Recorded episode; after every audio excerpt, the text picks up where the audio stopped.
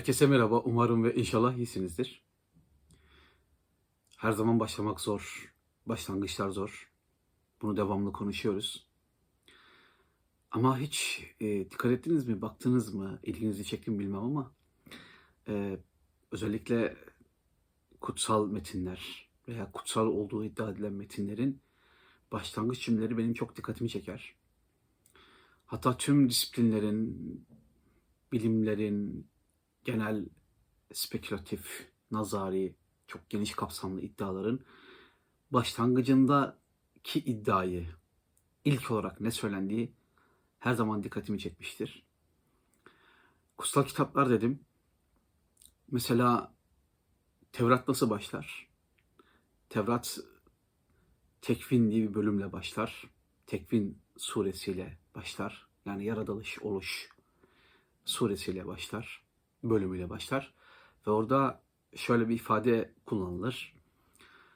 Başlangıçta Rab göğü ve yeri yarattı. Yer boştu. Tanrı'nın ruhu sular üstüne yüzüyordu der.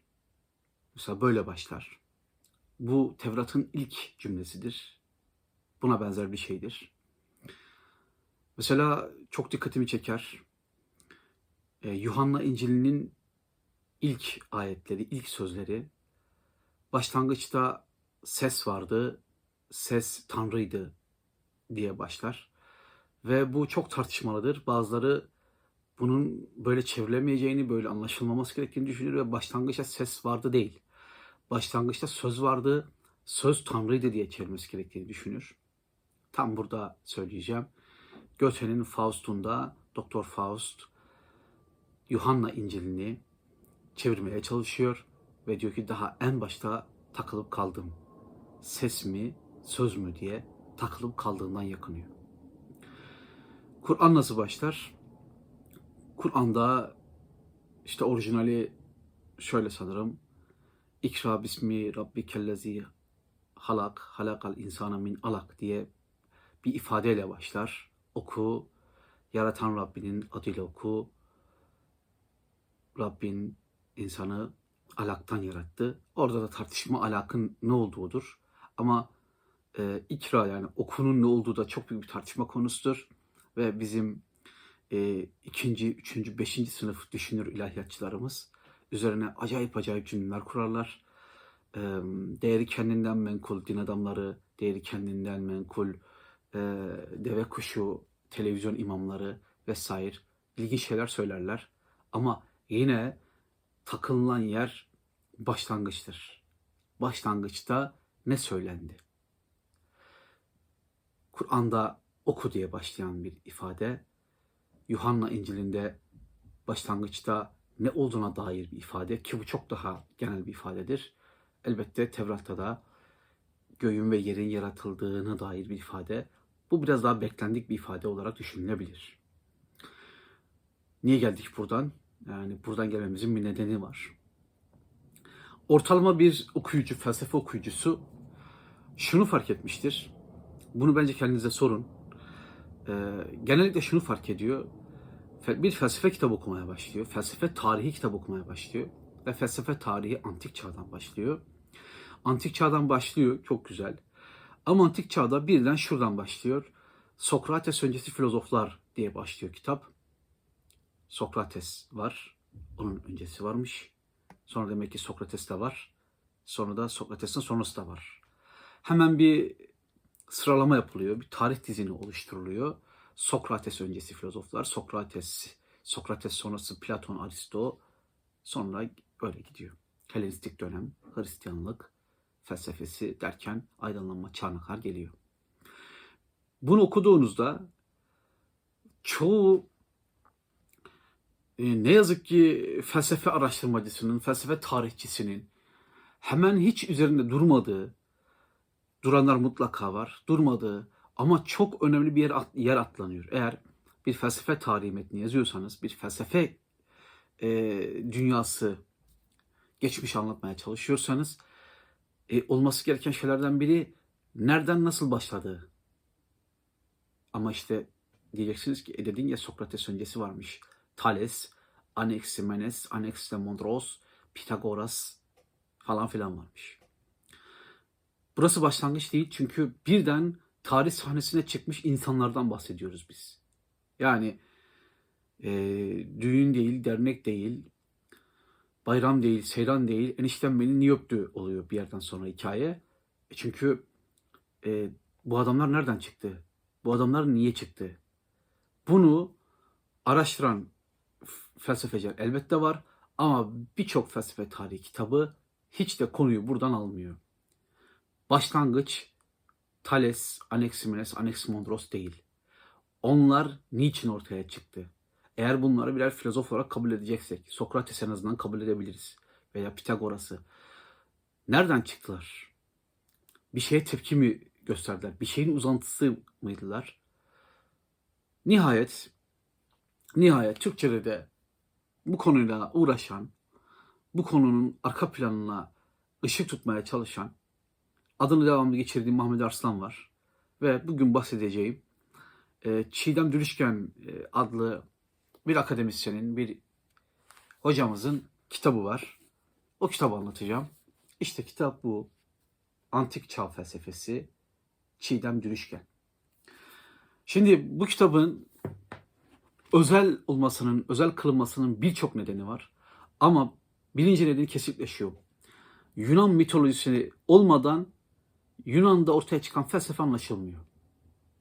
Az veya çok en azından o filozofların kimlere atıf yaptığı, o filozofların neye atıf yaptığı üzerine e, konuşulması, burada durulması gerekiyor. Ama ne yazık ki standart bir felsefe tarihi kitabında ne yazık ki Anaximaros, Anaximandros, Pitagoras, Sokrates kaptır git Platon, Aristo geçmiş olsun. Birden kendinizi e, Big Bang olmuş da Big Bang'in ortasında bulmuşsunuz gibi oluyor. Birden e, kabriyan patlaması deniyor sanırım ismine. İşte bir anda hayvanların çeşitlenmesi vardır e, şey doğa tarihinde. Birden öyle düşmüş gibi hissediyorsunuz kendinizde. Bu nasıl oldu kardeşim? Bu nereden çıktı diye soruyorsunuz. O kitaplarda zerresi yok. Bakın birçok felsefe tarih kitabında bu filozofların adı geçen filozofların Yunan Latin filozofları, Roma filozofları vesaire neyse artık bu filozofların başlangıçtan neye atıflar yaptığı, nereden geldiği, neden etkilendiği üzerine hemen hiç kimse durmuyor. Sadece birbirlerine laf yetiştiren, affedersiniz laf sokan bir filozoflar yığını gibi anlatılıyor Yunan felsefesi. Burası gerçekten çok tuhaf. Ve bu kitapta az önce gösterdiğim, bir daha göstereyim. Bu kitapta Çiğdem Hanım, Çiğdem Hoca olayı çözmüş. Önce size birazcık mitoloji anlatıyor. Mitolojiyi de genel olarak bütün Yunan mitolojisinin şemasını çizerek anlatmıyor. İki önemli şairin ve özellikle ikincisinin daha az ünlü olanından yola çıkarak Homeros ve Hesiodos'tan yola çıkarak onların gelecek olan filozofların nasıl öncülüğünü yaptığını anlatıyor. Ona göre bu mitolojinin içinde bir felsefe gibi bir düşünce gizliydi. Ve artık yavaş yavaş bireyselleşen, kendini ortaya koyan e, kişiler en başta presokratikler yani Sokrates öncesi filozof, filozoflar olmak üzere ortaya çıktılar. Vurgu buraya. Önce size Homeros ve Hesiodos'tan bahsediyor ve onların kullandığı kavramları kullanıyor. O kavramları da kullanıyor. Birazdan geleceğim bir başlangıç meselesi var mesela Hesiodos'ta. Kavramlar kullanılıyor, kelimeler kullanılıyor ve bu kelimelerin, kavramların birçoğu felsefeye, önce Yunan felsefesine, sonra Batı felsefesine, sonra bütün dünyaya yayılıyor. Bu izleki görmek için, bu izleri görmek için çok iyi bir metin. Başka bir şey var. Kitap malumat furuşluk yapmak yerine bazı kişilere ve bazı durumlara fokuslanmış, odaklanmış durumda. Dediğim gibi önce Homeros Hesiodos damarından gelen mitoloji, ardından presokratikler, Sokrates ve sonrası onun öğrencisi Platon, Aristo, ee, Boetius, ileriden Kikero, ki Kikero diye söyleniyormuş, Cicero denmiyormuş genel olarak. Yani Latin e, e, ifadesi olarak Kikero ifadesi kullanılıyormuş. E, en sonunda Augustinus da kitabı bitiriyor. Zaten Homeros'tan Augustinus'a diye bir üst başlığı da var kitabın. Homeros'tan Augustinus'a Antik Çağ Felsefesi. Evet, kitabın En güzel yönü tabii ki mitolojiyle dönemin iki büyük şairiyle filozoflar, filozoflar arasında bağlantı kurmayı başarmış olması. Bu bence çok değerli bir durum. Bir başkası kitapta ana e, kaynaklara atıflar yapılması ki Çiğdem e, Hoca Yunanca, Latince çeviriler yapıyor ve burada bahsedilen birçok kişinin birçok kitabında Türkçe kazandıran kişidir kendisi. İlerleyen zamanlarda Augustinus'u falan geçen var zaten yapmış. Bakıyorsunuz işte Descartes'i, e, Thomas More'u, yanlış hatırlamıyorsam işte Spinoza'yı falan da Latinceden çevirmiştir. Genellikle felsefe dili Latinceydi 1800'lere 1900'lere kadar. Bu da aklımızda bulunsun. Ve bir başlangıç meselesi gördüm. Elbette mitolojide bunlar var ama bir şairin dilinden derli toplu bir başlangıç meselesi gördüm. Ben yeni gördüm. Mutlaka siz önceden görenleriniz vardır. Sizden bir şey kaçmaz. Başlangıçta üç şey olduğunu söylüyor Hesiodos. Şair, Homeros'tan sonraki ünlü büyük şair Hesiodos, Yunan şairi. Onun da e, hayatı önce 7. 8. yüzyıllara denk geliyor. İşte 6. yüzyılda Thales'i görüyoruz. 5. yüzyılda Pitagoras'ı ve artık 4. yüzyıla geldiğimizde Sokratesleri, Platonları görüyoruz. Milattan önceden bahsediyorum. Hesiodos en başta üç şeyin olduğunu söylüyor. Biri kaos, yarık, uçurum, boşluk. Biri Gaia, toprak, yani aslında madde. Ve bir de Eros, yani arzu, yani istenç, yani enerji. Böyle de dememizde herhalde bir e, beis yoktur, bir sakınca yoktur. Evet, bakın Yunanlılarda başlangıçta üç şeyden bahsediyor. Önce bir mekanın mekanı, bu, bu kavrama geleceğim, bu çok özel bir kavram. Mekanın mekanı olan kaos, sonra Gaia yani ham madde ve o ham maddeni işleyen enerji. Bu bana İbn Rüşd'ün felsefesindeki e, ana tartışmaları an, e, hatırlattı ama bu konuya hiç girmeyeceğim. Bu konuyu burada bırakıyorum. Kitabın diliyle alakalı bir şey söyleyeceğim. E, evet içinde birçok kavram var, terim var, kelime var. Ama hiç korkmayın. Konuşur gibi yazıyor e, hoca. Hocanın bunu yapabilmesinin en büyük nedenini söyleyeyim size. Konuya hakim. Konusunu iyi biliyor. Ama kitap okurken zannediyorsunuz ki dünya tarihi Yunan'da başlamış diye zannediyorsunuz. Tabii ki öyle değil. Dünya tarihi Yunan'dan başlamadı. Ama o zamanki Yunanlılar epey ilginç şeyler yapmışlar. Bu hakkında teslim edelim. İçinde e, okuduğum ama hatırlamadığım Platon'un e, Timaeus kitabından bir e, bir ifade var. Onunla bitireceğim. Çok da vaktinizi almayayım. Orada bir Mısırlı rahip Solon'a diyor ki siz Yunanlılar diyor hep genç kalacaksınız diyor. Hep gençsiniz diyor. Çocuk gibisiniz diyor. Hep hayret ediyorsunuz. Siz hiç yaşlanmıyorsunuz diyor. Bunun nedeni çok net bir şekilde Çiğdem Hoca'nın da yaptığı vurguyla felsefe yapmak. Bunun nedeni dogmaları hayatın içinde değiştirmek, dönüştürmek, başkalaştırmak, başka bir şeye çevirmek. Bunun nedeni tabiatın karşısında hayret duyabilmek. Bunun nedeni o şaşkınlığı hep yaşayabilmek. Bunun için hep genç kalmak lazım. İster yedisinde ister yetmişinde. Eğer şaşırabiliyorsanız, hayret edebiliyorsanız ve siz değişip dönüşebiliyorsanız, yepyeni kararlar, yepyeni yollar keşfedebiliyorsanız siz hep genç kalmışsınız demektir. Mısırlı rahibin Yunanlılar için yaptığı iltifat bence e, bir halk için, bir millet için yapılabilecek en güzel iltifatlardan biri. Tabii kastettiğimiz Yunanlar bundan 2500 yıl önce yaşıyordu.